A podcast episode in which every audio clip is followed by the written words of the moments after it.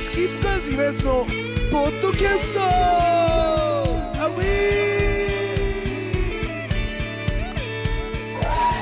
ーさあというわけでございまして、えースキップカーズ今津のポッドキャストでございます、えー本日もですね、えーまたですねつくばパークダイナの店長岡野くんゲストにお迎えしておりますよろしくお願いしますよろしくお願いします。でまあ先週ちょっと岡野くんといろいろ喋りましたけど、はいまあ岡野くんの音楽のルーツみたいなところで、はい。まあそのえっ、とね実家の目の前が、えーキャビンというね、はいえーレンタルスペースみたいなとそこうでだすったんですよね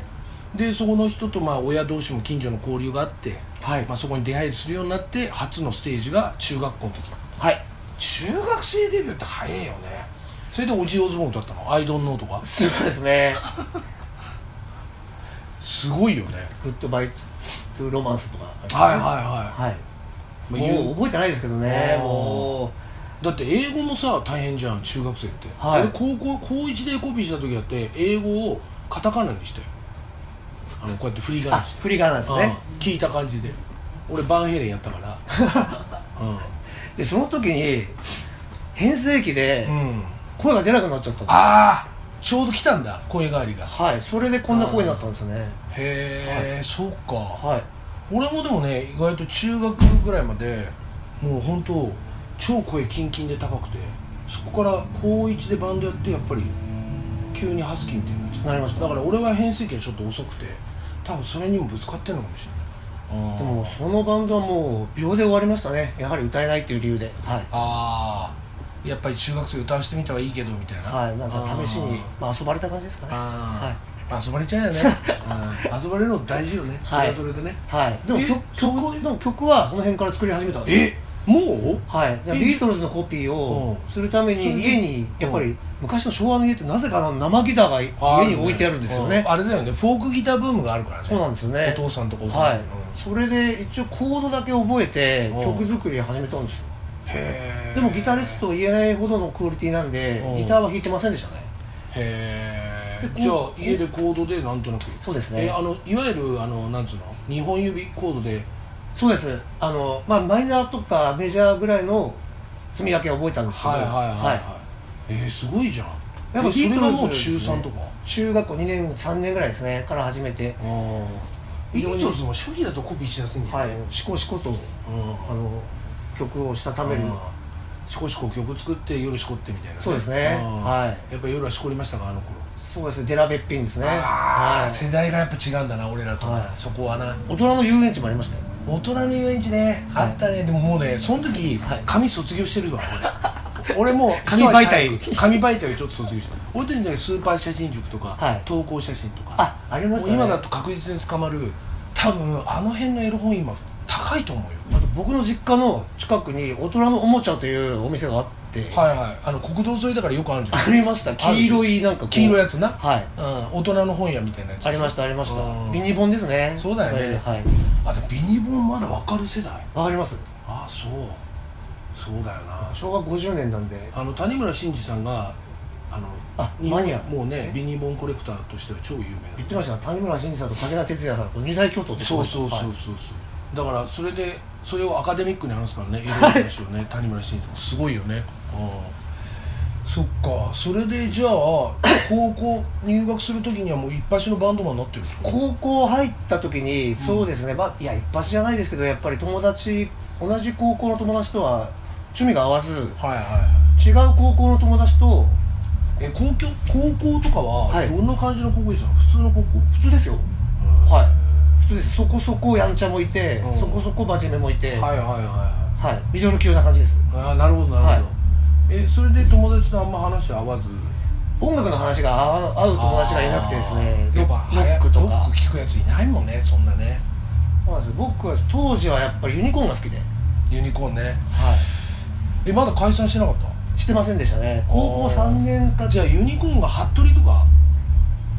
そうですね僕最初聞いたのはパニックアタックっていうセカンドでしたけどあーあの分かりやはすいやつだ、はいビートパンクみたいなやつでしょいそうですね、はいはいはいでもあの頃からちょっと出てんだよねユニコーンらしさやっぱ出てるんですよ、やっぱねビートルズ感僕感じて好きだったんあーですよねそうだよね、はペケペケとかいペケペケああコピーしましたねなるほどユニコーンのコピーバンドやって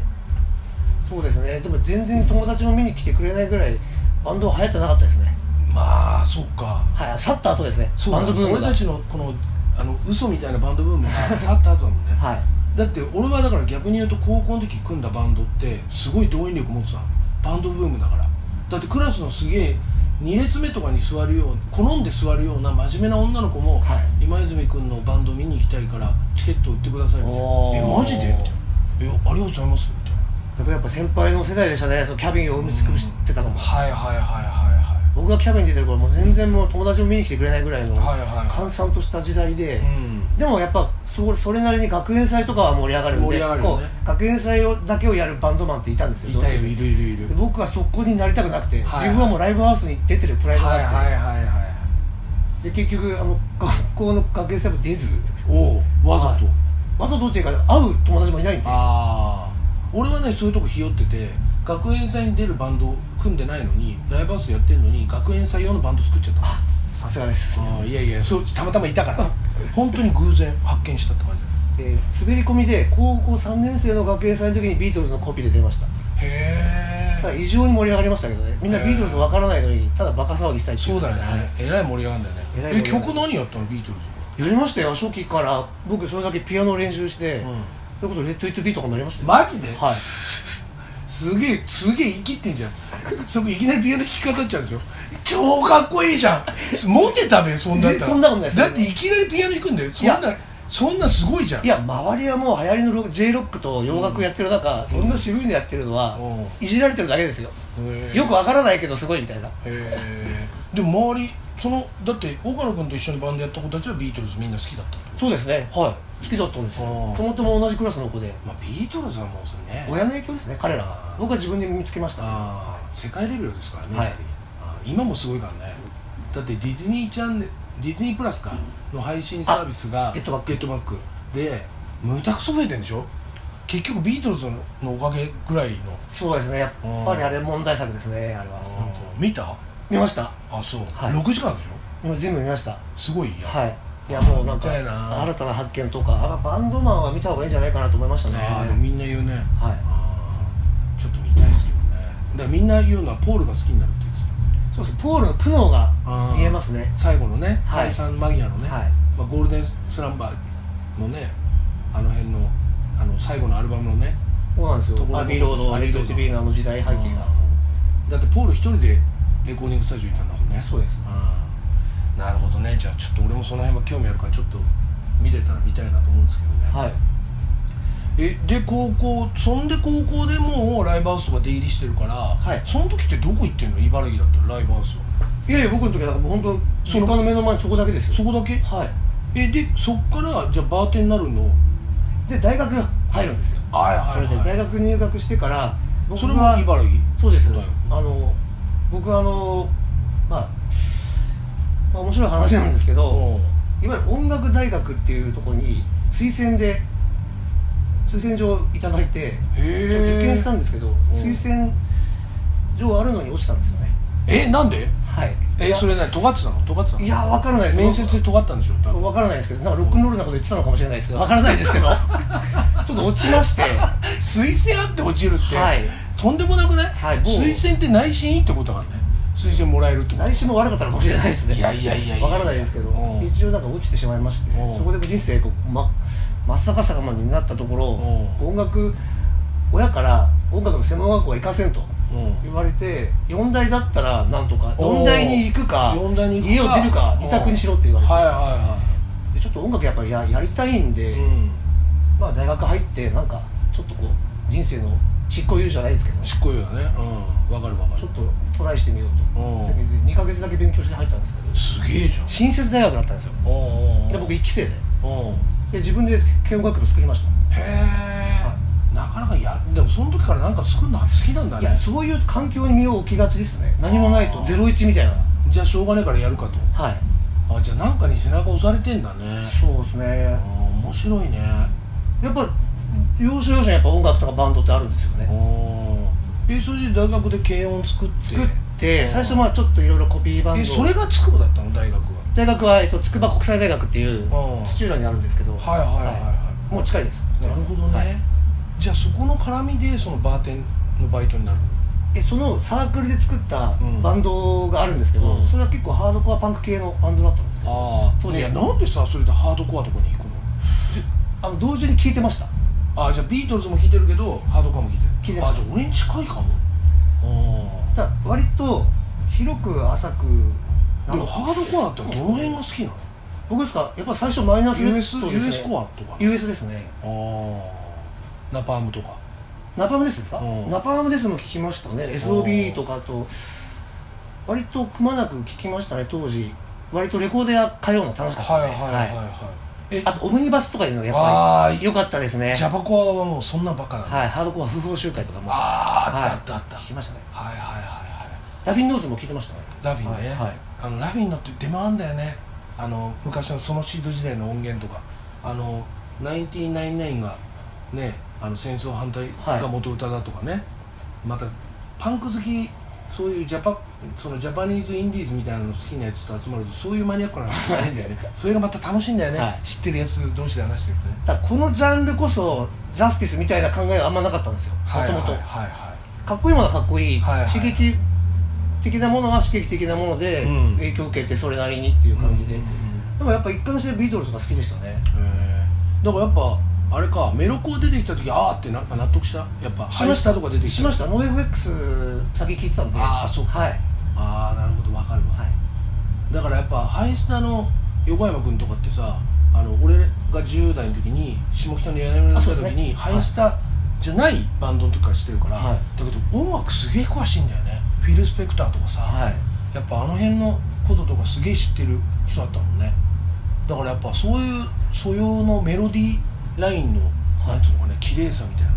あれがなんかあのメロコアってものを作ったんだろうねとかねいろいろ思っちゃうもんねい、で僕は二十歳の時にその、ハードコアのバンドやってた時にパンク系のバンドやってた時にその時はねあのターボターボうん今日出てる虹色の彼と知り合うんですよへーターボ君もハードコアだったのじゃんいや彼は違う彼はねニューロチカみたいなバンドやってましたはいはいはい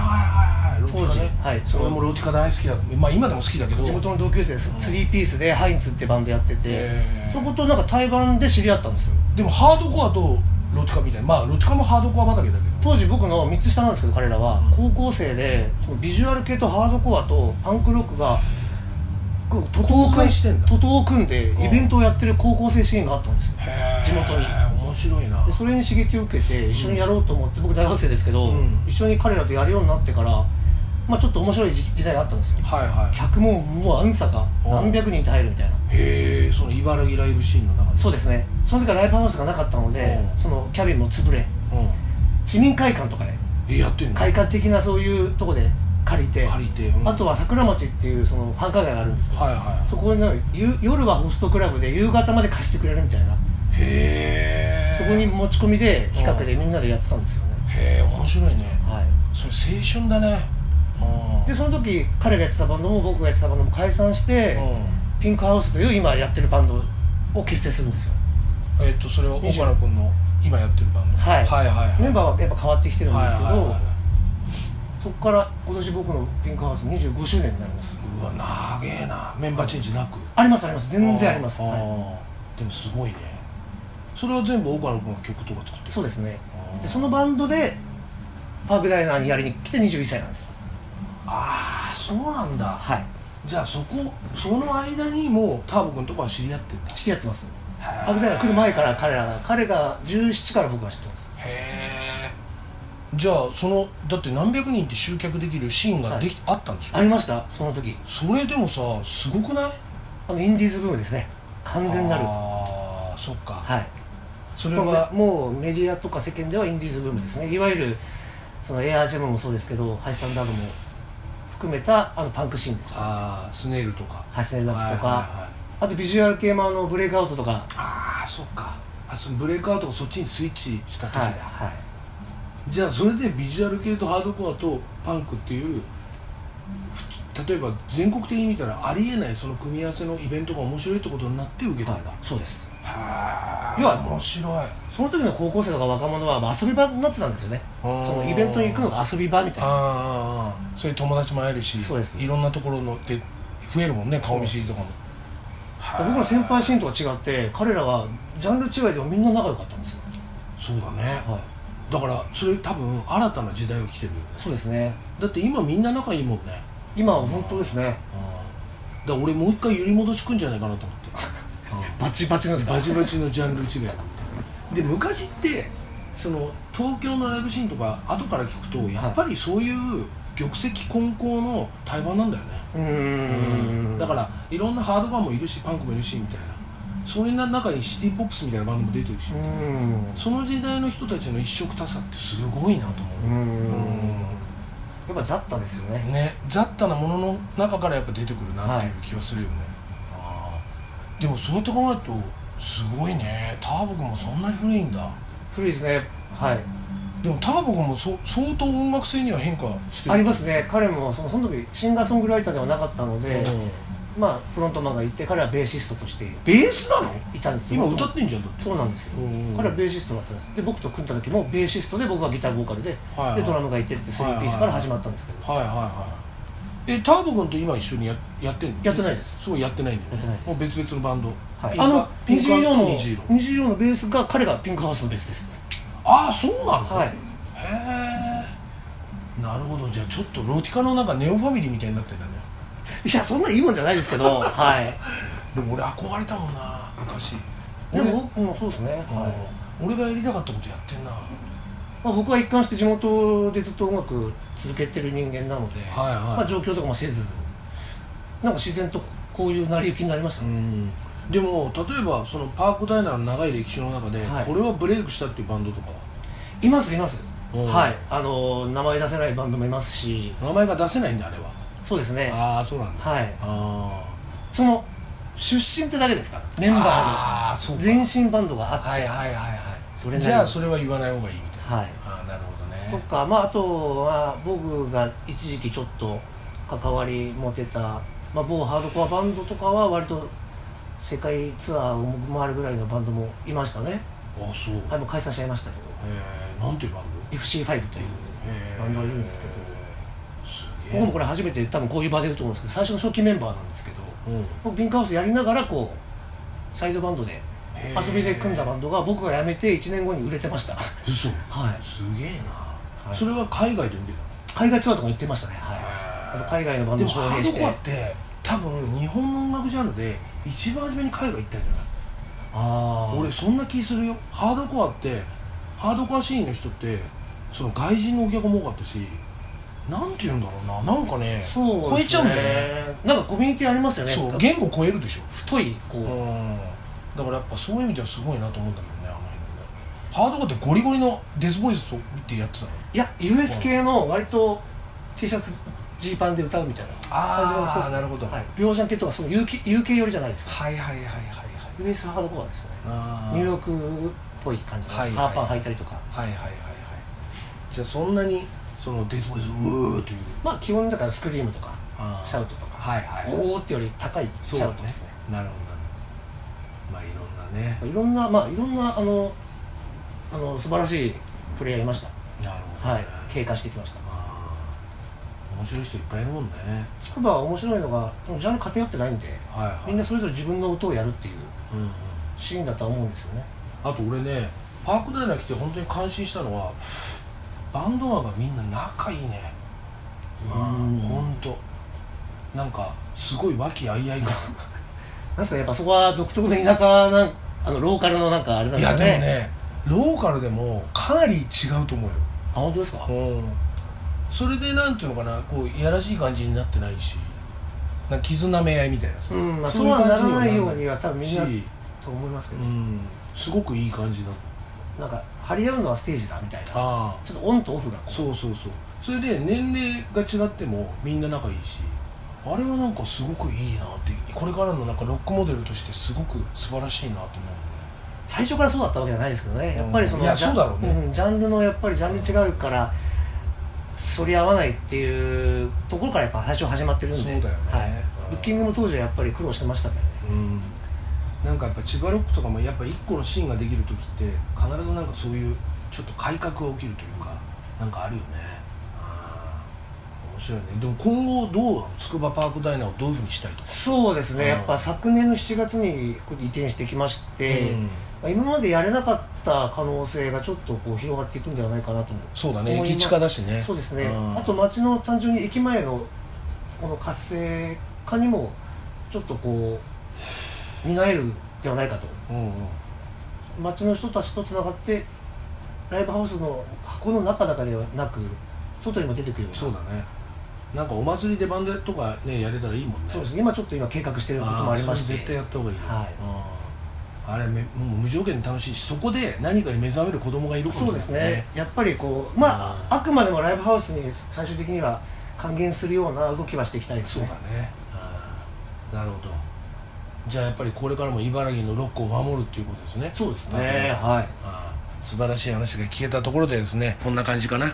さあというわけでございましてですね今回はですね2週続けて岡野君ゲストに来ていただいたんですけどもしかしたらはい3種類虹色と かもターボ君とか交えてまたお話ということも延長戦えー延長戦もあるかもしれないのでまたよろしくお願いしますよろしくお願いしますさあそんなわけでございましてスキップカーズ今安のポッドキャストまた来週さようなら